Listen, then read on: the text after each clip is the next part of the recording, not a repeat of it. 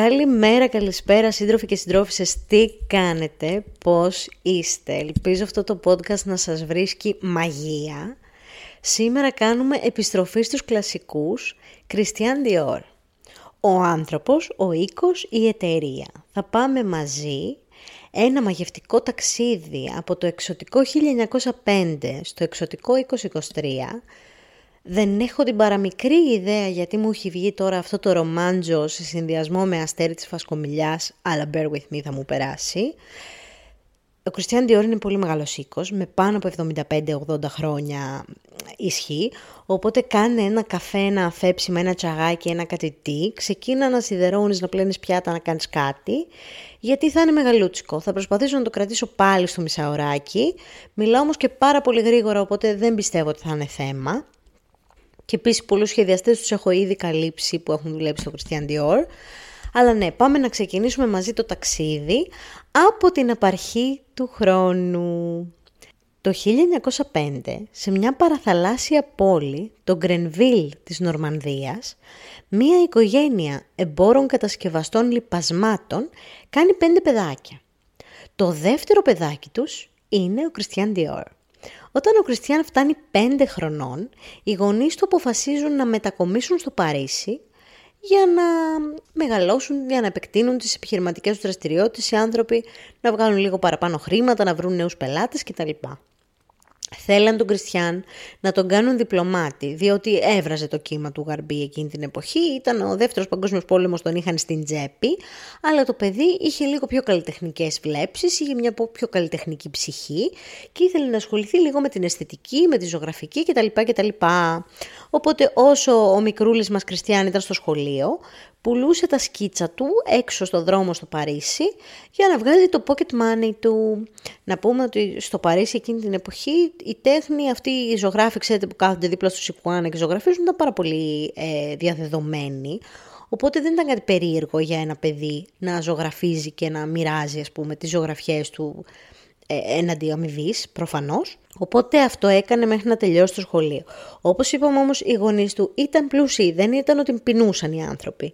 Όταν λοιπόν αποφύτησαν, μαζί με τον κολλητό του φίλο, αποφάσισαν να ανοίξουν μια γκαλερί, αλλά ήθελαν να έχουν μια επένδυση. Πήγε λοιπόν στον πατερούλη του και του λέει: Πατερούλη, δώσε μου λεφτάκια να ανοίξω ένα μαγαζάκι, να βάλω μέσα πέντε πινακάκια να οικονομήσουμε και έτσι άνοιξε μια γκαλερί. Δεν ήταν τίποτα τυχαίο, ας πούμε, που έβγαζε τα έργα των φίλων του. Πικάσο που λέγει ο άνθρωπος, ήταν αρκετά πετυχημένος.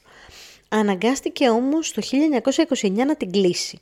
Το 1929, αν θυμάστε, είχε γίνει το Great Depression, η μεγάλη πτώχευση, το κράχ που λέμε, που έχετε δει αυτές τις εικόνες που χιλιάδες άνθρωποι είναι έξω από τα εργοστάσια και προσπαθούν να βρουν ένα μεροκάματο, δεν υπήρχαν καθόλου χρήματα, πάρα πολύ μεγάλη φτώχεια.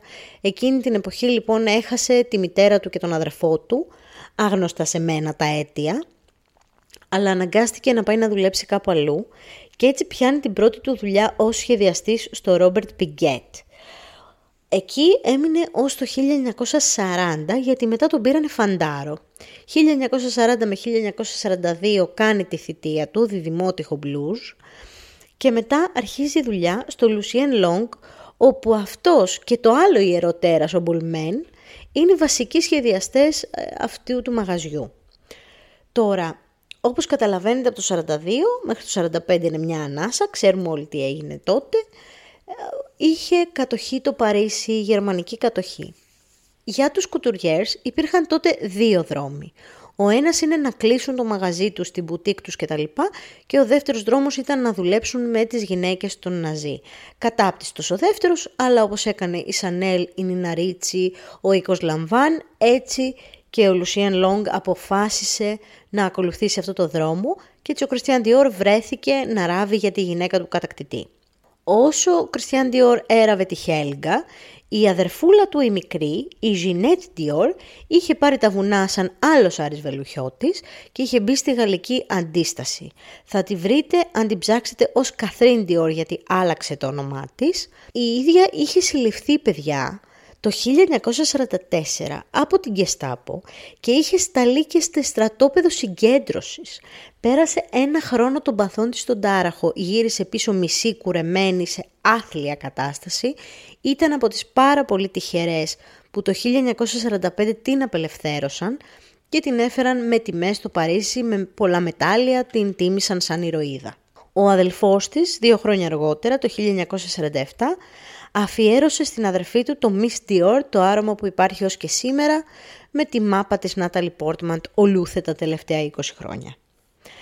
Ο οίκος ανοίγει επίσημα στις 16 Δεκεμβρίου του 1946, αλλά έχει μείνει ότι ο Dior ξεκίνησε το 47, γιατί η πρώτη συλλογή βγήκε το Φεβρουάριο του 47, δύο μήνες αργότερα δηλαδή, με 90 looks. Δούλεψε, δεν τράπηκε, έβγαλε 90 ολοκληρωμένα looks. Αυτό σημαίνει 3927 πάνω από 270 κομμάτια σε μία συλλογή. Σε εκείνη λοιπόν τη συλλογή γεννήθηκε το New Look. Όσοι σκαμπάζετε από μόδα ξέρετε ότι αυτό είναι μια εποχή που έχει χαράξει μια γραμμή ας πούμε στη διαφορά μεταξύ του 40s, 50s και μετά τα 60s. Όμως, αυτό που δεν ξέρουμε είναι ότι το New Look δεν ήταν ένας τίτλος που τον έδωσε ο ίδιος ο Dior για τη συλλογή του. Ο Dior έβγαλε αυτές τις φούστες που ήταν έτσι μέχρι τη γάμπα, μίντι, μαζεμένες μέσες, λίγο πιο στρογγυλά μπούστα.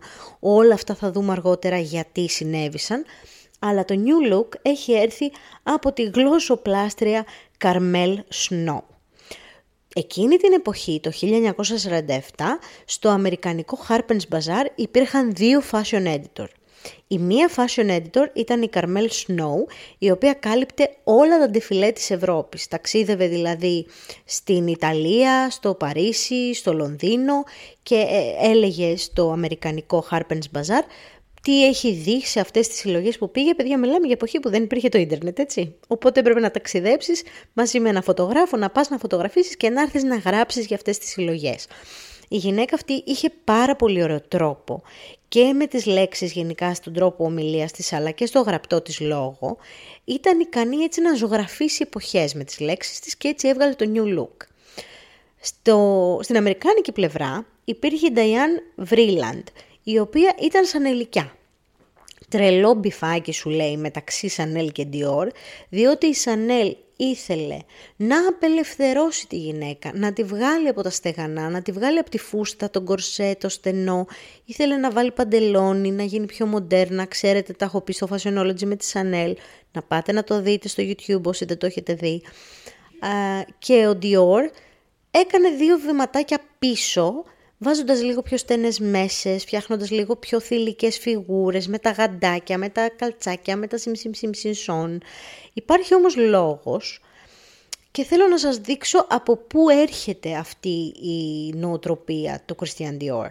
Αυτές οι δύο λοιπόν ήταν το αντίπαλο δέος του Harper's Bazaar και η Carmel ήταν αυτή που μας έδωσε τον όρο New Look. Όπως μπορείτε να φανταστείτε, όταν φεύγει από μια χώρα ο κατακτητής ή όταν τελειώνει ο πόλεμος σε μια χώρα, δεν μπορείς την επόμενη μέρα να είσαι τραλαλή τραλαλό. Ήτανε σκόνη και θρύψαλα να γίνομαι μαζί σου όλο το Παρίσι, στάχτη και Μπέρμπερι όλο το Λονδίνο, οι μεγάλοι κουτουριέρς, Μπαλενσιάγκας και Παρέλη, Σανέλ και λοιποί συγγενείς, είχαν σκορπιστεί στους πέντε ανέμους. Θυμήστε μου να μην ξαναβάλω playlist κορκολί πριν την ηχογράφηση. Τέλος πάντων, η Σκιαπαρέλη, όπως σας είχα πει, ήταν μετανάστης στο New York. Ο Μπαλενσιάγκα είχε μεγάλο πρόβλημα γιατί είχαν πολύ περιορισμένο αριθμό υφασμάτων που μπορούσαν να εισάγουν και που μπορούσαν να έχουν οι Γαλλίδες είχαν χάσει αυτήν την φινέτσα που είχαν πριν τον πόλεμο γιατί υπήρχαν, υπήρχε φτώχεια. Δεν υπήρχε τρόπος να επιστρέψουν στην εποχή του luxury, της Chanel και της Πέρλας τόσο γρήγορα. Μιλάμε για μια εποχή που έβαζαν τα καρβέλια στο ψωμί στα τζάμια για να φαίνεται ότι έχουν χρήματα και είναι ok. Φρίκαρε λίγο ο Dior που έχασε την εποχή Πασόκ της Μπελεπόκ περίοδου και έπρεπε να δουλέψει ας πούμε μες στη φτώχεια και πήγε τελείως κόντρα σε αυτό. Επίσης, την περίοδο του πολέμου οι γυναίκες αναγκάστηκαν να πάρουν πάρα πολύ ενεργό ρόλο ε, στις δουλειές. Οπότε ε, από εκεί που ήταν housewives έπρεπε να βρουν δουλειά. Σε εργοστάσια που έφτιαχναν όπλα, σε εργοστάσια που έφτιαχναν ε, τις αρβίλες των στρατιωτών ή τον στρατιωτικό εξοπλισμό. Οπότε ξεκίνησαν να φοράνε παντελόνια και boxy jackets γιατί ήταν πιο άνετα για να πάνε για δουλειά, έτσι. Είδε λοιπόν ο Dior ότι σε εκείνη τη φάση στη Γαλλία οι φούστες είχαν γίνει πολύ κοντές, τα παπούτσια είχαν γίνει πολύ μεγάλα, τα τζάκετς είχαν γίνει πολύ φαριά, σου λέει ε, αυτές δεν είναι οι παριτσιάνες που ξέρω και αγαπώ, πάμε να τα αλλάξουμε. Και εκείνη την εποχή ήταν τόσο διχασμένος ο κόσμος. Ή τον αγαπούσε τον Dior ή τον σχαινόταν. Δεν υπάρχει άνθρωπος που θα έλεγε εντάξει θα βάλω και κάτι Dior. Ήταν ή στο πυρ το εξώτερον ή λατρεύεις τα Dior. Δεν, δεν είχε κάτι άλλο. Τα έφτιαχνε λοιπόν με πάρα πολύ ύφασμα, το οποίο ήταν αντίθετο από, την, ε, ε, από τις επιταγές της εποχής. Τα έφτιαχνε πάρα πολύ πολύπλοκα. 45 γιάρδες ύφασμα για να φτιάξει μια φούστα. Είναι τρελό το πόσο πολύ είναι αυτό το ύφασμα, έτσι. Φανταστείτε ότι στο βιβλίο του Christian Dior υπάρχει ένα στιγμιότυπο που λέει ότι ακόμα και ένα απλό ρούχο του Dior εκείνης της εποχής του 47 είναι τόσο πολύπλοκο που απαιτεί να προσλάβεις υπηρέτρια μόνο για να το φορέσεις. Είχε πάρα πολύ πολυπλοκότητα γιατί ήθελε να είναι όσο πιο πολυτελές γίνεται ώστε να επιστρέψει το πνεύμα των Γαλλίδων εκεί που ήταν πριν τον πόλεμο. Ήταν όμως το new look actually new. Εδώ είναι μία λίγο γκρι περιοχή. Μερικοί πιστεύουν ότι απλά ο Κριστιαν Dior ήταν καλύτερος στο παιχνίδι των media και η αλήθεια είναι ότι ήταν. Είχε κάνει τις σωστές διασυνδέσεις όπως είδατε και με το Harper's Bazaar, με τους σωστούς ανθρώπους, με τα σωστά κανάλια επικοινωνίας και τότε ήταν πάρα πάρα πολύ εύκολο να μετακινήσεις τη γνώμη των σωστών ανθρώπων και να βγάλεις έτσι ένα άλλο χαρακτήρα και ένα άλλο αποτέλεσμα. Όπως μας έχει πει η Σούζαν Ιρβίν στο Vogue Balenciaga πάρα πολλά από τα κομμάτια που σχεδίασε ο Balenciaga τα late 40s είχαν πάρα πολλά στοιχεία new look.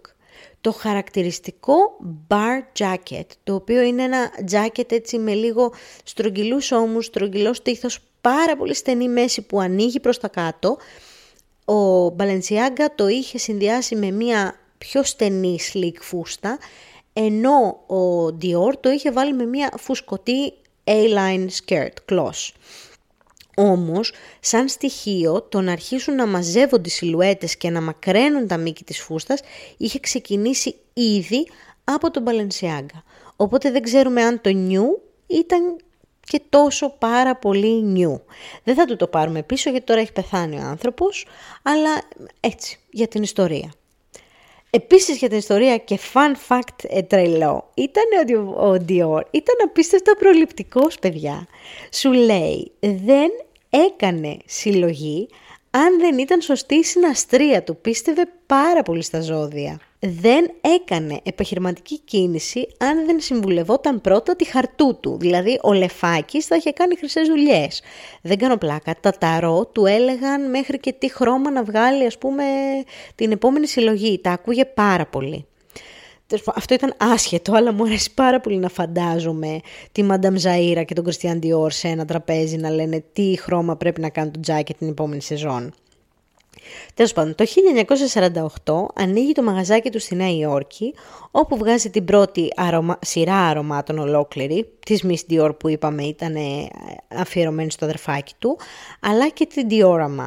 Όταν λοιπόν το Diorama πήγε καταπληκτικά, αποφάσισε ότι πρέπει να κάνει ένα expand και ήταν ο πρώτος που έδωσε τα λεγόμενα licenses που έφτιαξε άλλες μικρότερες ε, γραμμές παραγωγής ώστε να μπορέσει να συνδυάσει ένα look που έχει αξεσουάρ, παπούτσια, τσάντα, ρούχα, όλα Dior γιατί αυτός είχε ένα vision ότι για να είναι ένα ρούχο new look ολοκληρωμένο θα πρέπει όλα να συνδέονται μεταξύ τους. Οπότε βρήκε μια εταιρεία με παπούτσια και του έφτιαχνε τα παπούτσια, μια εταιρεία με γάντια, μια εταιρεία με καπέλα και τα συνδύασε όλα αυτά κάτω από το brand του ίδιου του οίκου.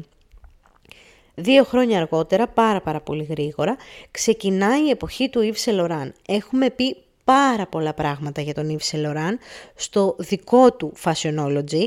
Δεν υπάρχει σε podcast, υπάρχει στο YouTube για όσους θέλουν να πάνε να το δουν. Έχω μιλήσει πάρα πάρα πολύ για τον Yves Saint Laurent γιατί τον αγαπώ. Ο Dior λοιπόν αποφασίζει να κληροδοτήσει τον οίκο του στον Yves Saint Laurent και το δύο χρόνια αργότερα, τον Οκτώβριο του 52, πεθαίνει. Πέθανε πάρα πολύ μικρός, πέθανε σε ηλικία 52 ετών και η κηδεία του ήταν ένα από τα μεγαλύτερα γεγονότα, διότι 2.500 άνθρωποι παρευρέθηκαν και, και royalties και οι ηθοποιοί που έντυνε έγινε πάρα πολύ μεγάλο, ήταν πολύ μεγάλο σοκ για τον κόσμο της μόδας το να πεθάνει σε τόσο μικρή ηλικία, αλλά τι να κάνουμε τον εγκατέλειψε η καρδούλα του. Λεπτομέρειες για, το, για τον Yves Saint Laurent όπως παραπεμφθείτε στο ομώνυμο Fashionology έτσι στο YouTube. Τον Yves τον πήραμε φαντάρο και έτσι τελείωσε ουσιαστικά η θητεία του στον Dior. Δεν είναι ότι απολύθηκε ή έφυγε για κάποιον άλλο λόγο. Τον πήραν φαντάρο και είπε η Dior ότι «ΟΚ, δεν μπορούμε να συνεχίσουμε μαζί του, θα πρέπει να αντικατασταθεί». Τον αντικατέστησε λοιπόν ο Mark Roger Maurice Boham. Δεν ξέρουμε πάρα πολλά γι' αυτόν και γι' αυτό θα ήθελα λίγο να μιλήσω γι' αυτόν. Ο Boham είχε πολύ successful συλλογή. Ήταν, μπορούμε να πούμε, μια πολύ επιτυχημένη επιλογή. Είχε πάρα πολλές ε, επιρροές από τη δεκαετία του 1920. Δεν γούσταρε καθόλου το μοντέρνο ντύσιμο. Ήταν λίγο πόποτας, μπρος πίσω. Μία συλλογή του που εκτίθεται μέχρι και σήμερα σε, στο μουσείο του Dior στην ε, Νορμανδία είναι η συλλογή του 1966, η οποία λεγόταν Dr. Zivago. Θα μου πεις, Ραλαξάκη, Dr. Zivago λεγόταν η ταινία το 1965. Αυτή η ταινία, παιδιά, για κάποιο λόγο, τα κοστούμια της έδωσαν πάρα πάρα πολύ έμπνευση σε πάρα πολλούς σχεδιαστές και έτσι το 1966 η Dior έβγαλε μια συλλογή εμπνευσμένη από τα γούνινα καπέλα των Ρώσων στρατιωτικών, από τα μακριά στρατιωτικά παλτό που είχαν τους γιγούνινους γιακάδες, αρβίλες στρατιωτικές. Ήταν όντως μια πάρα πάρα πολύ ωραία συλλογή. Ο Μποχάμε έμεινε καιρό. Γενικά σε αυτό το brand, στο Dior, στεριώνει όποιος πάει. Δεν είναι σαν άλλους που κάνουν casting κάθε δύο χρόνια αλλάζουν γκόμενο. Όχι, στεριώνει, μένει. Είναι long term φάση να πας στο Dior. Έμεινε λοιπόν από το 1961 μέχρι και το 89. Ποιος γεννήθηκε το 89, το λεξάκι σας. Σε αυτή την περίοδο λοιπόν η εταιρεία άλλαξε τρία χέρια οικονομικά. Γίνανε πολλά σκαμπανεβάσματα. Αλλά δεν θέλω να σας μπλέξω τώρα με μετοχές, με το ποιος την είχε, ποιος δεν την είχε. Θέλω να σταθούμε μόνο στο 1985 που έγινε και η μεγάλη αλλαγή, όπου ο Μπερνάρντ Άρνολτ, Αρνόλτ, Αρνόλτ δεν ξέρω, ο Άρνον τέλος πάντων, ε, αγόρασε τη, τον, το Willot Group. Το Willot Group ήταν το group στο οποίο άνοικε ο Dior και μαζί με αυτό άλλαξε την εταιρεία σε πολυμετοχική. Μπορούσε δηλαδή οποιοδήποτε να αγοράσει μετοχές.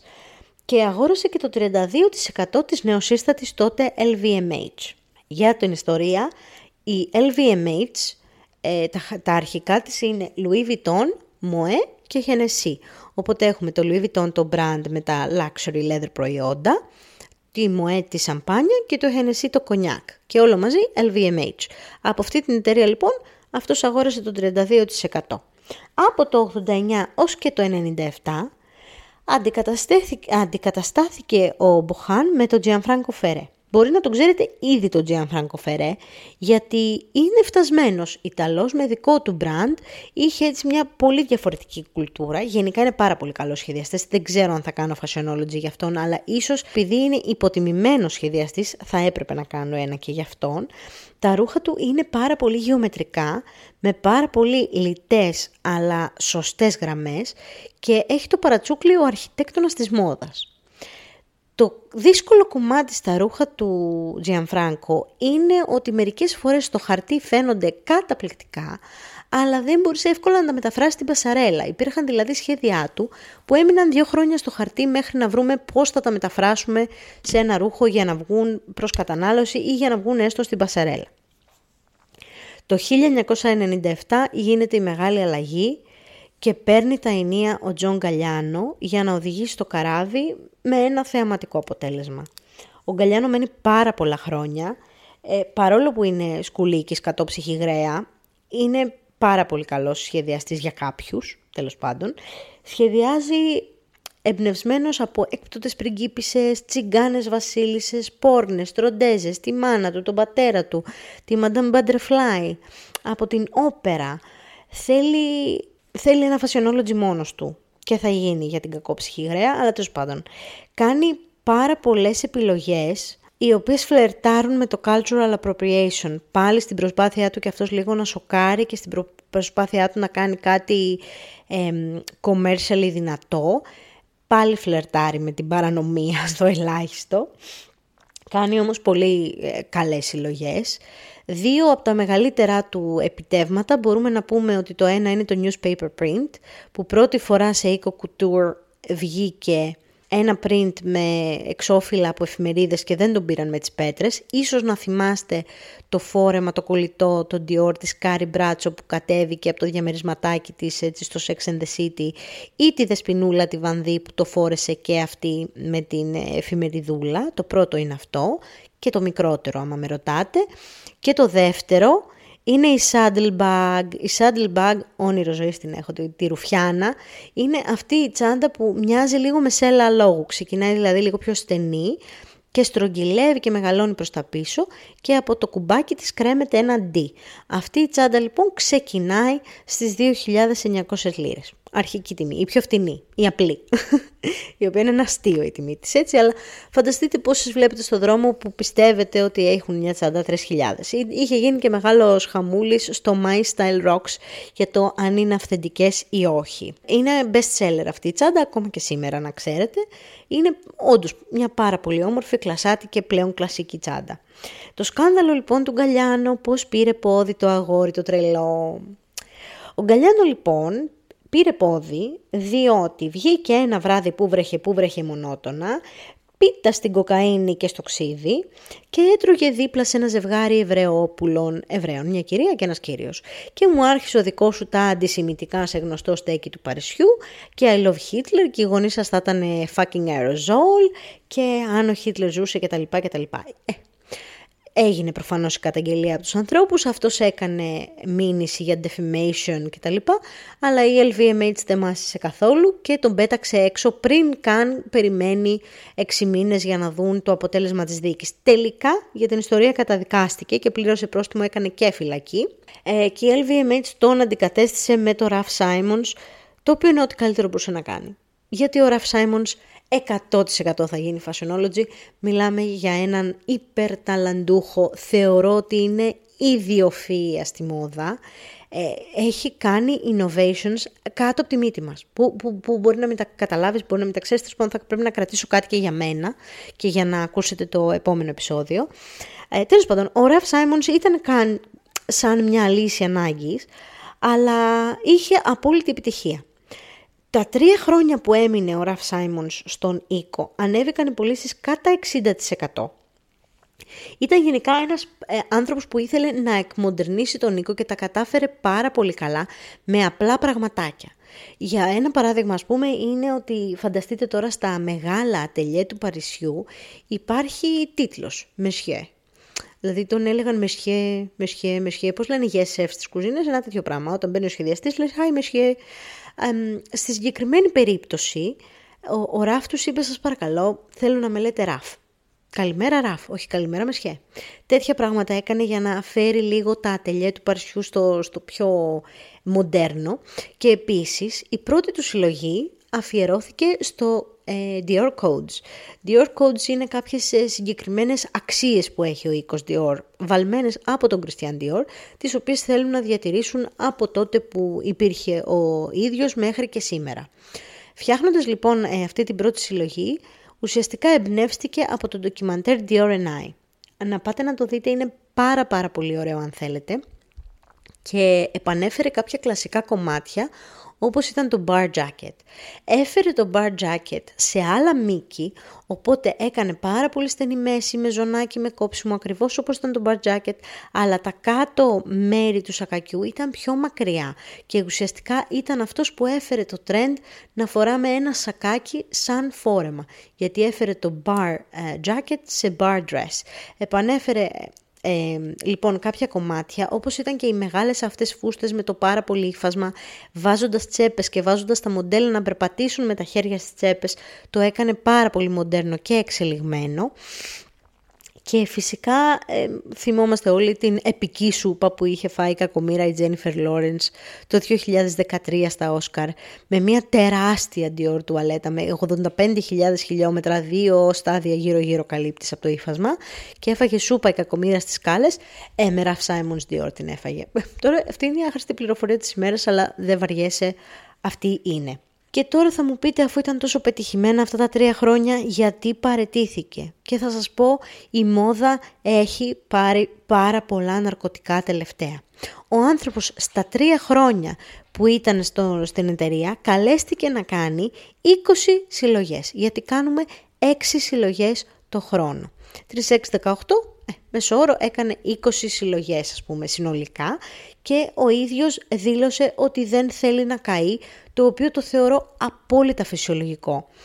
20 συλλογές είναι άπειρα πολλά looks και πάρα πολλά ρούχα και αν όντως θες να κάνεις κάτι πολύ καλό δεν μπορεί το μυαλό σου να κατεβάσει τόσες πολλές ιδέες θα είχε καταλήξει σαν το φίλο μας τον Αλεξάνδερ Μακουίν με τα μυαλά στο blender, οπότε θέλω να του πω ένα πολύ μεγάλο συγχαρητήρια που έκανε ένα βήμα πίσω, ασχολήθηκε με το δικό του το brand, ασχολήθηκε με τη δική του τη φασούλα που μπορεί να βγάζει συλλογές όποτε εκείνος θέλει και νιώθει ότι μπορεί να προσφέρει πνευματικά.